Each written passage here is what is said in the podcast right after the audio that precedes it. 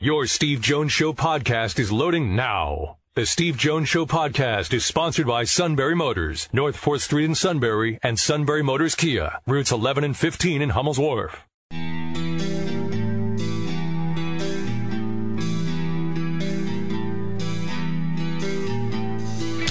Sports talk where your voice counts. This is the Steve Jones Show on News Radio 1070 WKOK. Now, from the Sunbury Motors Studio, here's Steve Jones. Mm, Sunbury Motors, 4th Street in Sunbury. Sunbury Motors Kia, routes 11 and 15 in Hummel's Wharf, and online at sunburymotors.com.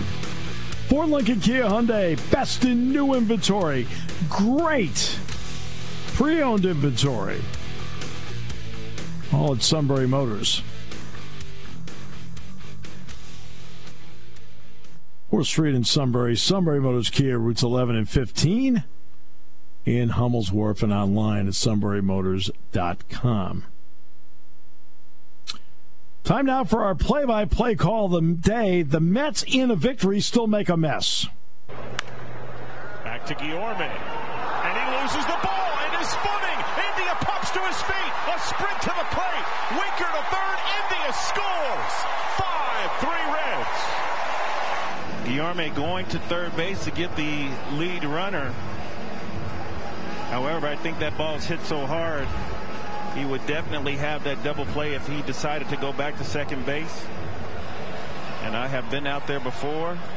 It is a lonely feeling when you can't get a feel for the ball. They still hit seven home runs and beat the Reds 15 to 11. About that. It's been a strange Yeah. few days for the Mets. Well, imagine Jacob DeGrom looking out seeing seeing seven runs coming from behind six nothing, scoring seven runs. Conforto hits the home run, and then they get 15 yesterday. He's looking around saying, "How come you guys don't do this when I, when I'm pitching?" And I was on the IL. I know. I know. Wow. All right. Jeff Bezos, by the way, went into space today. And uh, it went, what, 62 miles up, came straight back down. Neal Coolong, I believe, was scheduled to be on that mission. But because he's scheduled to be on this show, he kept his promise and joined us. Uh, as always, it's good to be here. I, I actually was the guy who was going up to space, but I had I had a scheduling conflict, so I, I couldn't quite make it. But uh, next time he told me he was going to get me up there. Well, I mean, if you hadn't committed to this show, you would have been. But There's that too. Yeah. There's that too. I'm not going to leave you guys out when I'm floating around Neptune or wherever it is that it went. all right, so uh, a bookend for T.J. Watt. What did you think of the Ingram signing?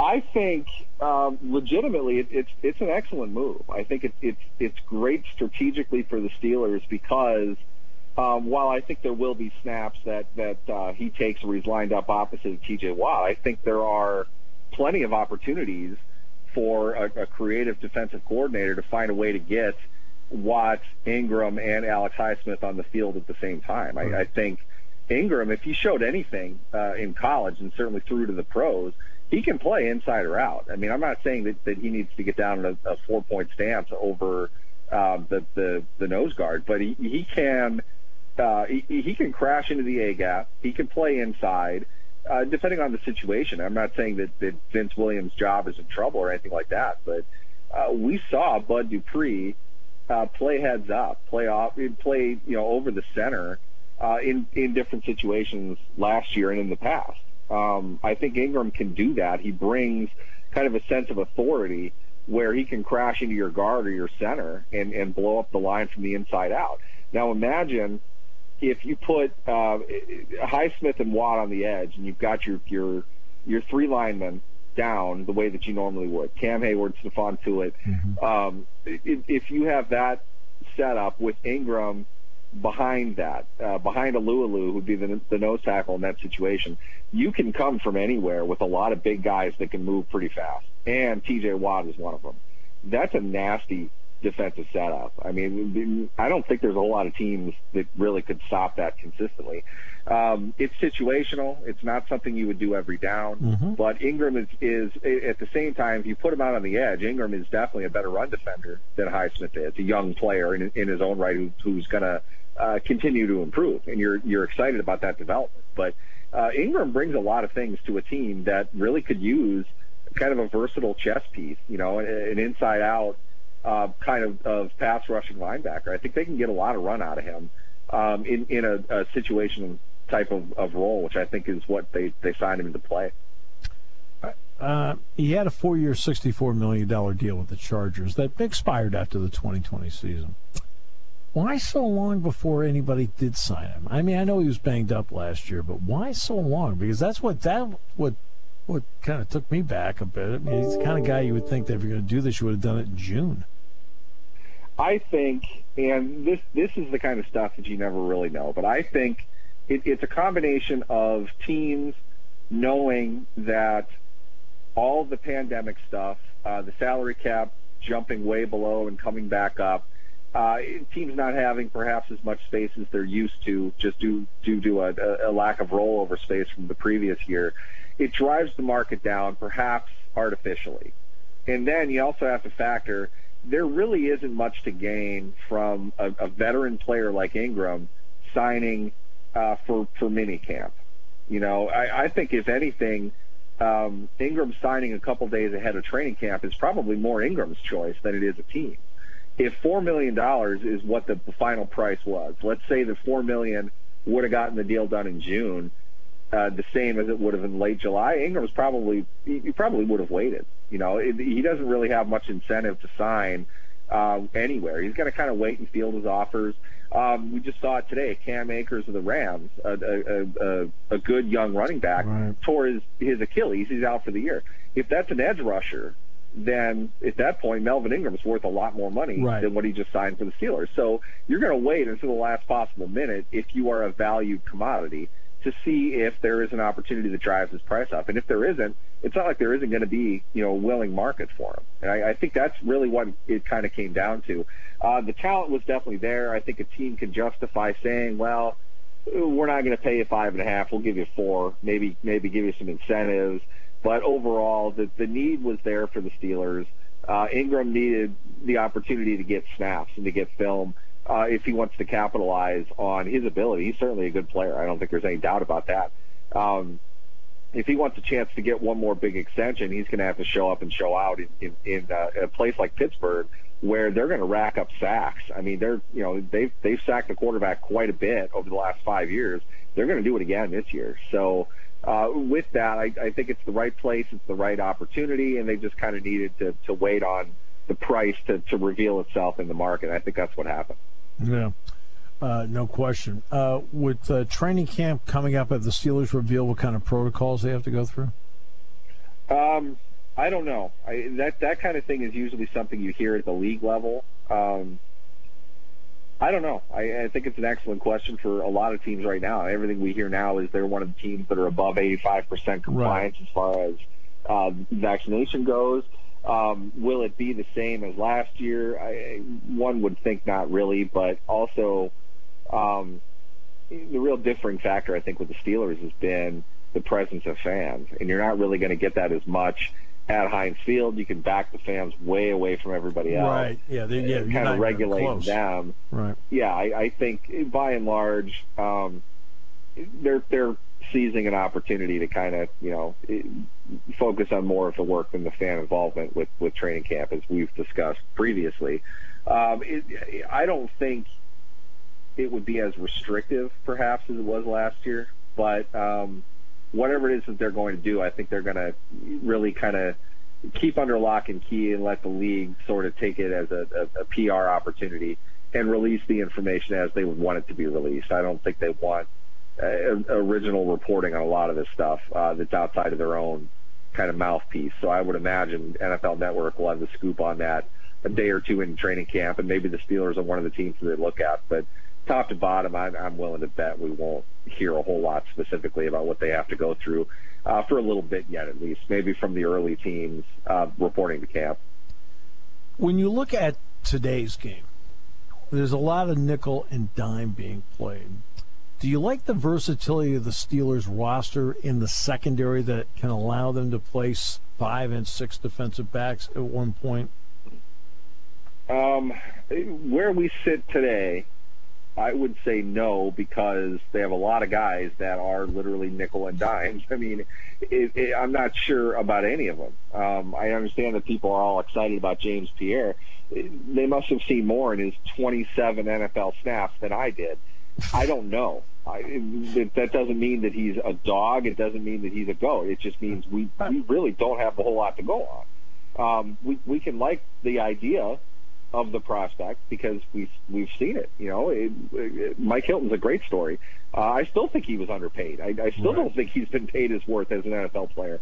Um, he rose up through the ranks from really kind of the same spot that James Pierre was in. If James Pierre can can step up and be a Mike Hilton player for this team this year, then I'm not sure why the Steelers can't draft players to do well or why they'd even bother. Just keep signing undrafted guys. Right. They're they're they're pretty good for you. Um, we'll we'll see what happens with him. And really, as we sit right now, not knowing uh, what other moves they might make, I find it hard to believe they're not going to find another veteran uh, corner to come in and compete. Uh, but as it sits right now, you're looking at Joe Haden, um, a, a veteran. I wouldn't necessarily say injury plagued, but you never know with an older cornerback. It's an athletic position. It's hard to stay on top of that. Uh, Cam Sutton is a guy that they believe in so much they gave a two-year contract extension to, and James Pierre, who you know eh, to this point his greatest accomplishment in the NFL outside of staying on the roster is beating out Justin Layne, a guy that I don't think you know has the, the greatest shot at making the team. Right. So I, I, I don't know what they're going to do. Um, it's wide open. Now, one could say that the great part of that is 31 other teams don't know what they're going to do, and they, they can you know reveal something that they haven't done uh, that they've you know intelligently planned on and are looking to reveal uh, as the season goes on. But as we sit now, there's a lot of guys that we just don't really know anything about, and uh, I, I still think they'll bring in somebody, but one injury is really going to hurt that unit, uh, top to bottom. They're, they don't have any depth um, uh, among their backups, uh, let alone their starters. So it, it's, uh, I don't know. It, it's it's a group to watch, and I think it's going to be a group that uh, that'll be pretty hot and cold. I think it's a position they're going to want to uh, address in the draft and free agency next year. I don't think they had enough picks and enough money to do it the way they would have wanted this year, but I think they had more holes than they had, you know, opportunities to fill them uh, this offseason. So we'll we'll we'll see how they shake out, as as uh, Mike Tomlin would say. When they go under the stadium lights, we'll see what types of players they are. But for now, a lot of question marks for sure. I had a conversation today with one of the five greatest linebackers in the history of the NFL. Uh, someone had uh, when Jack Ham played, he had Lambert, they had Andy Russell, you know, then eventually other guys like Loren Toews and so forth. What do you think the role is of the linebacker in today's NFL? I think a linebacker today is closer to a safety, whereas back in that day it was probably closer to a defensive lineman. Um, the Oh. game is getting pushed back vertically just due to um, the the you know noticeable improvement at the lowest level of, of a quarterback playing in the NFL. Um, the the prolification of receivers. Um, I was just talking to a buddy of mine the other day about this. It, it's it's unbelievable how good college receivers are today compared to where they were even 15 years ago. Agreed. Um, I, I would say this, and I, I the receiver position is what I really watched and scouted. I would say in my time, my short tenure of this, one of the best college receivers I ever saw at the time was Odell Beckham. Mm-hmm. I loved him in college. I thought the sky's the limit with this kid. LSU does a great job coaching their receivers. I think I saw four of them in a draft that were better than Beckham, and three of them played on the same team. It's like, where, where are these guys coming from? I mean, this generation, um, they've noticed uh, how many more receivers there are on the field and how many more of them can be successful in the NFL um, on five, six targets a game, something like that. Um, Justin Jefferson of the Vikings, another LSU guy. Um, I, I, it's it's the most contradictory thing ever, but one of the best college receivers I've ever seen. A player that I honestly felt was legitimate to go in that draft in the 20s the way he did. And I'm not at all surprised with a 100 catch, 1,400 yard season from a rookie. You got to keep in mind that does not happen in the history of the NFL. Very few are doing that, yet we're seeing more and more of these guys coming into the pros. And most of them come from Alabama or LSU, but Right. there are a lot of studs. I mean, you look at Chase Claypool. Um, we talked about him going into it. I, I didn't think Claypool was really going to see the field a whole lot as a rookie. Yeah, neither they did cut I. 20 pounds off. Yeah. They cut 20 pounds off of him, and all of a sudden it's like, my God, this guy's a, a legit all route target. I Completely mean, he's, he's a phenomenal player. Completely His first catch, the first catch that he made was something that 15 years ago you only saw uh, high-end veterans make.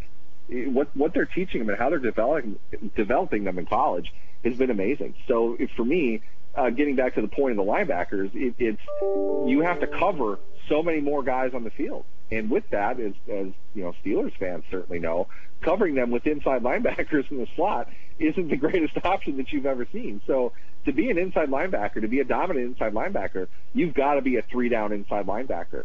And if you look back, with all due respect to Jack Ham, who was, I agree a thousand percent with you, one of the best that we've ever seen, he was way ahead of his time. Yes. Ray Lewis was a three down Yeah. middle linebacker at, at a point in which they weren't like him at all. And Ray Lewis got chased off the field at the end of his career because he was too big. You know, that, that says uh, an extraordinary amount of the evolution of the game and where it's going. Um, it, it, it's it's a position that honestly I think there might be one of them uh, coming in, in a defense soon. There'll be seven defensive uh, defensive backs, one linebacker, and then four you know basically edge players, two playing inside. That, that's that's the next defense. So your pure NASCAR pass rush with deep coverage uh, ability. I think that's where everything is going. Right. So now let's flip that to the offensive side. When Ben Roethlisberger, now you know you see everything, of course, uh, in a two-minute drill. Should the Steelers be doing a little bit more during the game to speed the game up, and like pick a drive each quarter to play that way? Should they think about doing that? I think all teams should, at the very least, practice like that. I think to, to some degree you're going to have to do that. Um, the trick is you got to keep in mind anytime that you try to play hurry up or you really try to go up tempo, um, you have to have a lot of experience and Yes. it, it, as, as well as you have to have excellent coaching uh, to, to develop the kind of plan and the kind of offense that you want to run. Everybody's got to be on the same page of that. Uh, for the Steelers this year, it's great to have the quarterback, and I, I've said this a bunch, and I'll, I'll continue to say it. Ben Roethlisberger is an underrated cerebral quarterback. He's one of the more intelligent passers in the game, and he's been that way for a decade. He's really, really smart. There's a lot you can do with him. There's a lot you can do when you have Maurkice Pouncey under center with that. Uh, you got a rookie, most likely. Um, you've got two tackles who are playing new positions to them this year. You've got a, a second year left guard, and you've got a right guard who's new to your team.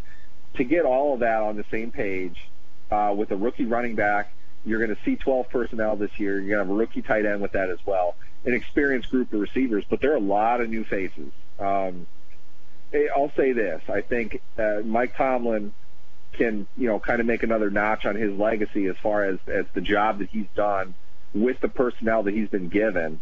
Uh, if they're able to play up tempo, they're able to play a, a, a hurry up offense and be successful with it. You know, again, one incomplete pass, one guy screwing up slows all that down. But if they're able to do that and have success with it, they will have accomplished something pretty remarkable uh, in, in this training camp period.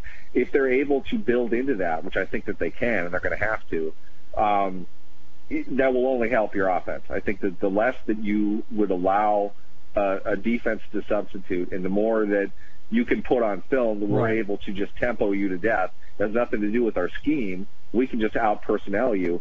The better off of a team you're going to be, because that, that's really what it is. It's not the play call at that point. It's who you have on the field. When you had Le'Veon Bell and Antonio Brown, they could run up tempo all day. And uh, on top of that, they had a, an experienced and very talented offensive line. Are they there this year? I don't know. Um, I think they're trying to build for that soon, and whoever uh, kind of inherits the throne from Roethlisberger next year might have the the um, might have the, the benefit of that on their side. But it'll be tough for them to do this year. I know that. Well, and remember, what's the risk of it? You go three and out, you only run off 30 seconds off the clock, and the defense is back out there. So, I mean, it's it's not a perfect world, and you have to take that into account when you make the decision to do it. Sir? Exactly. There's a lot that there's a lot that goes into that. Right. A lot that goes in. And that's the part people forget. You know, hey, make a move. Okay, put them on their heels. Well, yeah, in theory, that's great. but you also have to take in what's the unintended consequence. What happens if you You're go gonna, three and you're gonna quickly set up. You're gonna quickly set up third and long. You don't want that. So and a defense that may need some time in the sideline isn't getting any. So there's there's a balancing act that has to take place. Sir, always well balanced when we talk to you. Thank you so much. Appreciate you. definitely, as always, thanks for having me. Neal Coolong, great to have you with us today on the show. We got a lot more to come. Matt has more complaints as we continue on News Radio 1070 WKOK. Taking your calls at 800 795 9565. This is The Steve Jones Show on News Radio 1070 WKOK. Now, from the Sunbury Motors Studio, here's Steve Jones.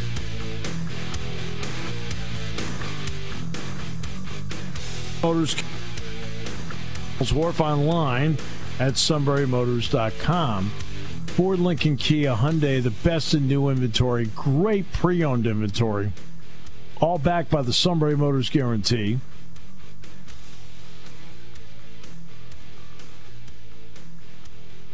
Great sales staff, fabulous service department. All at Sunbury Motors, 4th Street in Sunbury. Sunbury Motors Kia, routes 11 and 15, Hummel's Wharf, and online at sunburymotors.com. So Jeff Bezos goes into space today, goes up, what, 62 miles, comes back down. Uh, did you watch any of that today? I saw some highlights here and there on social media, but I can't say I watched it live. I mean, look, it only lasted 10 minutes. It was really, for me personally, it was really of no interest. Uh, I'll tell you what was interesting is the precision of this. You watch the booster, which came back down. They fire the retro rockets, and the thing landed right on the target. They're looking around, going, "What the heck? That's pretty. That's pretty good." And then, you know, then they uh, went into the uh, desert there and landed about 16 miles an hour. Boom. Okay. That's why you have cushioned seats. Uh, it's just, I, I'm just really surprised because I know I know you have an extra 28 million kicking around, and this is it would have been a golden opportunity for you know for you and Lisa to spend it and Oh, yeah. take 10 minutes out of your life and go to space. Absolutely. 10 minutes. Space. 10 minutes. Oh, my almighty! You're paying like $42,000 a second. Now, that's normally the ad rate for this show, but I mean, that's a different story. S U I T. That spells Suda. Yeah, it sure does. Yeah, Suits just just a shorter way of spelling disaster. All right, so uh,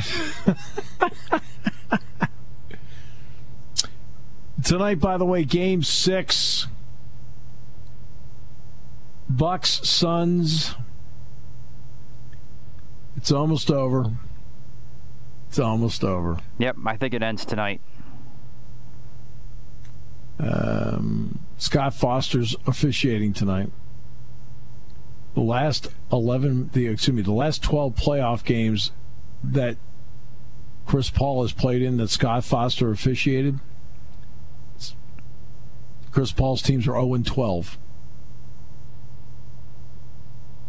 You act like I don't prepare for the show. That is a good. That is a good work by you right there. So, all right. So the ratings obviously have been the issue. And remember, it was the NBA. It was the NBA that told us at the end of last year when the ratings were so poor to forget about it. Remember? They told us, forget about it. Yep. Okay, so let's just follow their lead and forget about it. We'll do it their way. Okay. So listen to the comparison 2019, 2019 to now. And this is not going to be a pretty story. Let's see here. So, game five is a Saturday night. That's not good, all right? So, game one, 13.5 million 2019. This year, 8, 8.6. Game two, 14.1 million. This year, 9.4. Game three, 13.44 million. This year, 9 million. Game four, 13.2 million. This year, 10.3 million. And then there's this one. Game five in 2019, 18.3 million. They had 9.6 million the other night, almost half the audience. How about that?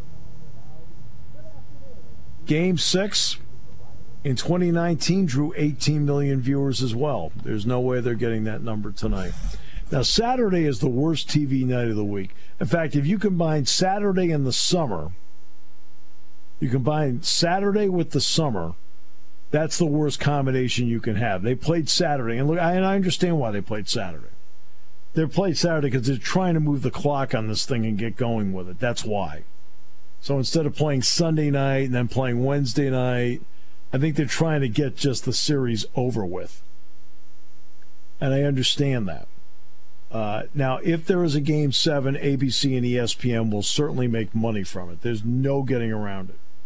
No getting it. I mean, they'll make a lot of money by having a game seven.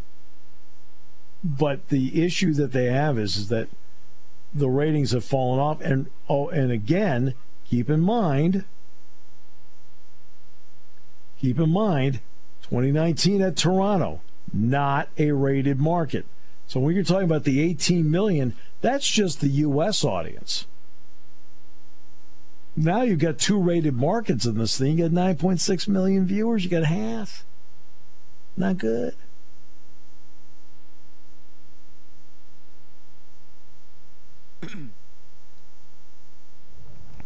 And the series is about that on the average.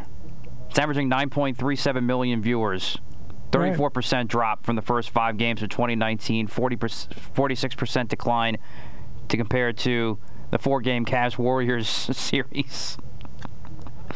It's not good. Right, not good. Um, there are going to be 10 alternative Monday Night Football broadcasts beginning of the season. Eli and Peyton Manning will be on them. It's a deal for three years, 30 games. Levy, Riddick, and Griese still handle the traditional broadcast. Um, so that's what they're doing. I love it. Obviously, Amazon NBC badly wants Peyton Manning on there. Look, he's been the white whale out there, for goodness sakes. I mean, everyone knows that.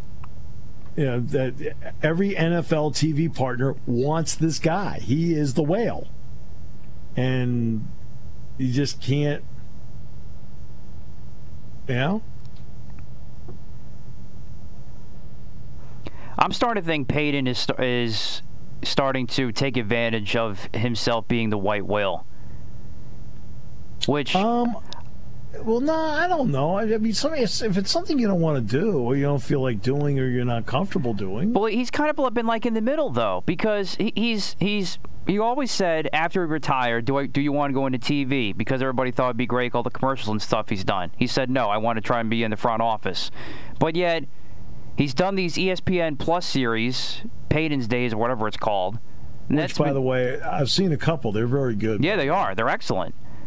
And now he's doing this 10 games, but not the whole season because I don't want to do the whole season and I want to do it from my home or whatever with Eli. Like I, I just I, I don't know where his head's at. It's like I feel like you have to choose either one or the other. Like he's kind of He- he can half in it, so to speak. wants. Oh, clearly Right. you're seeing that now, but I'm just saying, I just, as a viewer, I'm like, is his heart in it or not? Is my question. It might not be. Maybe his heart's in it to do ten games. I, you know, I mean that's. I don't think. Um, I don't think. I'm not going to sit here and judge him from here as to what he's thinking. I mean, because it's not a money issue. He's got all the money he needs. I'm, s- I'm Um, still excited for it, and I'm still going to watch it, but I'm slightly turned off at the same time. No, I'm not going to watch it. I could care less. I mean, the game. The, well, I don't. I, I'm sorry. It just you know. If it's a good game, I'll watch the game. If it's not a good game, I'm not going to watch the game. I think most alternative broadcasts are poor. They just are. I mean, Agreed. what else? I mean, there, there isn't an alternative. I go, oh, yeah, I can't wait to watch that again. No. Okay, uh, NBA countdown. Have you watched halftime at all? I have not. No. And it's it's not it's not because it's a protest or I don't I don't do that. I just don't have any interest in it. I usually turn the channel, watch something else for a while, and come back. I have all not right. seen halftime. Okay. So John Ourand wrote this from Sports Business Journal. Like an aging scout, I watch Wednesday's halftime show with a timer. First, host Maria Taylor threw it to Jalen Rose. Rose then saluted the work of Devin Booker. It lasted 9.86 seconds. Jay Williams went next. He talked about Giannis. 9.38 seconds. Woj then chipped in 9.93 seconds about Chris Paul. There was a sponsored brought to you by segment. Then the segment was over. The editorial part lasted last la, lasted less than one minute. Supposedly that's been one of the big complaints about what they're doing in halftime. Now look, you sell spots. You have all the room in the world to sell spots in the pregame. You have all the room in the world to sell spots in the postgame, and you have a lot of latitude at halftime. In the game, you don't. I can tell you on the Penn State Sports Network, we get four breaks every quarter. Basketball, we get four breaks a half. Four in the first half, five in the second half. That's it. So you can sell pregame, halftime, postgame they're selling a lot of commercials. Um, to make up financially what's going on.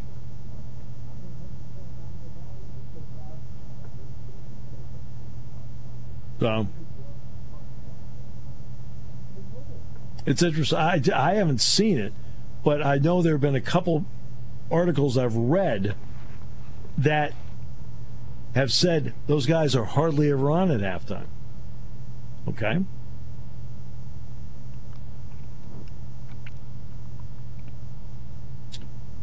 But you know what? For me, I'm okay with that. Well, that's like I said. I haven't seen it, and again, it's not because I'm anti whatever. It has nothing to do with that. Just you know, it gets to halftime. I've been watching the game. I don't need to hear what they have to say. Um, on Wednesday, ESPN put its host on a platform high above Milwaukee's Deer District.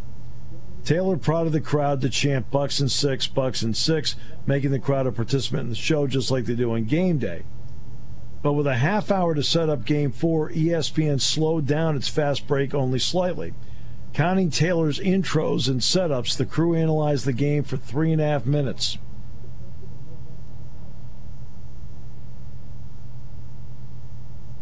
Once again, they delivered takes, usually with a stat included, in a scripted sequence rather than having a conversation that might take them somewhere different and interesting. Given the massive audiences for the finals, its pregame shows don't have to sound like um, a podcast. They need to sound like people talking basketball, preferably to one another.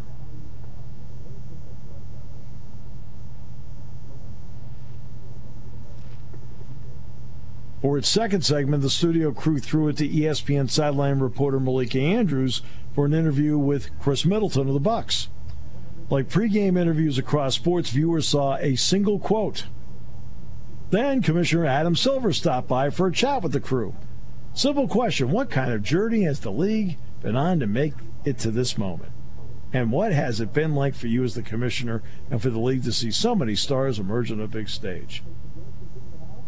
Yikes.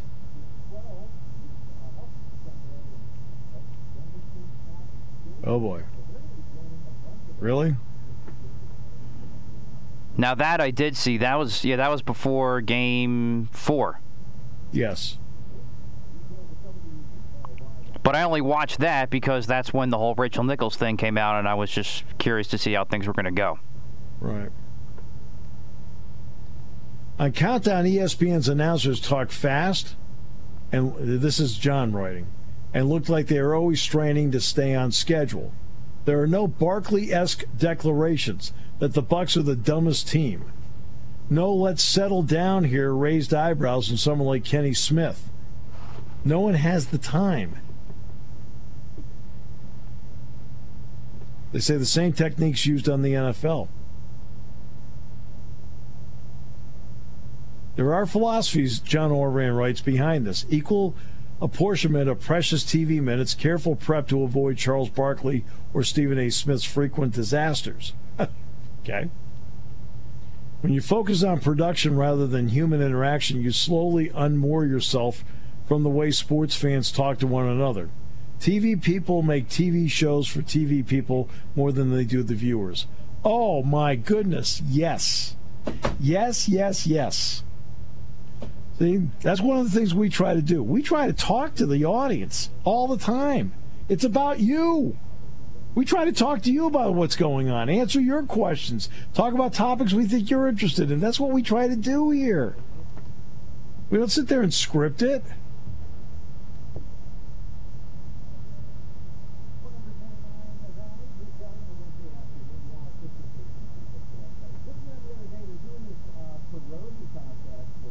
But that, you know, it's uh, they have struggled with this show forever.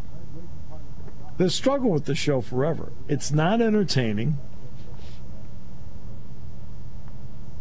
I mean, they just got to turn some people loose and let them have some fun. I think. Don't know what you think. I mean, if you want, maybe they can do the show from the Rose Bowl to make you feel better. No, I'm fine with the shortness because, but I'm that's just me because I'm not a fan of either of the analysts. I just don't. I mean, I don't know. I, I don't. I don't see what they're doing. Um, oh well. Take a break. Today's show brought to you by our good friends at Sunbury Motors on News Radio 1070 WKOK. When it comes to car buying, there's the other guy's way, and then there's the SMC way. The other guys force you into a vehicle you really don't want. The Sunbury Motors way lets you take the time you need to browse, ask questions, and take the test drive and think on it. For over 100 years, the Mertz family and all their employees have made your experience the most pleasant one you'll ever have. The other guys won't offer you the best price for your trade, no matter how much they say they will. The SMC way is their promise to provide you with the most money the market shows your vehicle is worth. The SMC way is to offer you all applicable factory rebates on new vehicles and generous discounts. Looking for a pre owned vehicle? The SMC way checks each vehicle in a 200 mile radius to determine the lowest price, then beat it. It's the lowest price promise, just part of the SMC way. The choice is up to you the other guy's way or the SMC way. The SMC way wins every time. Sunbury Motors Company in the North 4th Street Auto Plaza, Sunbury, and at sunburymotors.com, selling more cars and satisfying more customers for over 100 years.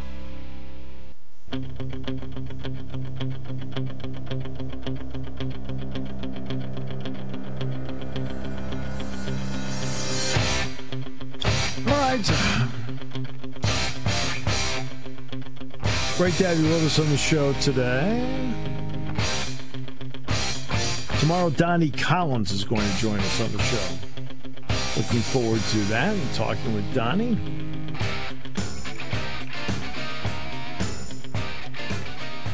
So you're not excited about NBA countdown. You're not excited about Bezos. You're not excited about the SEC. You're not excited. I mean, what? What? I mean, No, I like the SEC in most cases. and you're all worked up about the Rose Bowl. Well, yes, I am. I yeah. I, I want to see it be the championship game, and I just don't think they see what I see in it. Well, for one thing, they bid it out so they get money for it. Let's start with that. Yeah. Cash is king. You have to understand that it, you know, and you'll you're probably finding this out now. You're married with two children. Um, how important paper is. Right, paper is very important. That is absolutely correct. My mother had a saying. My mother used to have a saying. She says, "Money isn't everything, but it's way ahead of what's in second place." Like, okay. paper, man. You need paper. Bottom line. But they can get a whole heck of a lot more paper if they make it the national title game. That's my point. Uh, no, they they can't. They- They'd have to bid for it. They they can't they can't get more. That's that's the point. They can't. In other words, if you're bidding it out, now you've got Lucas Oil Stadium bidding against the Superdome. Now you get you get more money.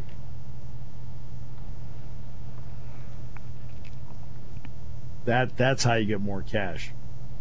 You can't just get it by assigning it.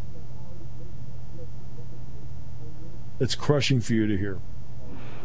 Yeah, but it is what it is. That's how it rolls now. I'm just telling you. I, I can't have you leaving the show upset. You're you're you're hey, now you're furious. Well, I just think they're that. being a little hasty. That's all. The Rose Bowl people, but whatever.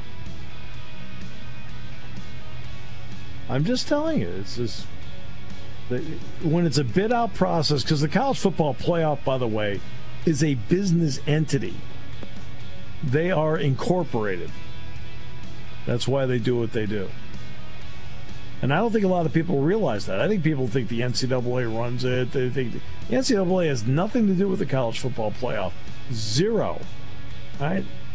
What they have to do with the college football playoffs, they watch it like the rest of us. College football playoff is an incorporated entity. Completely different. And they do things to make you mad.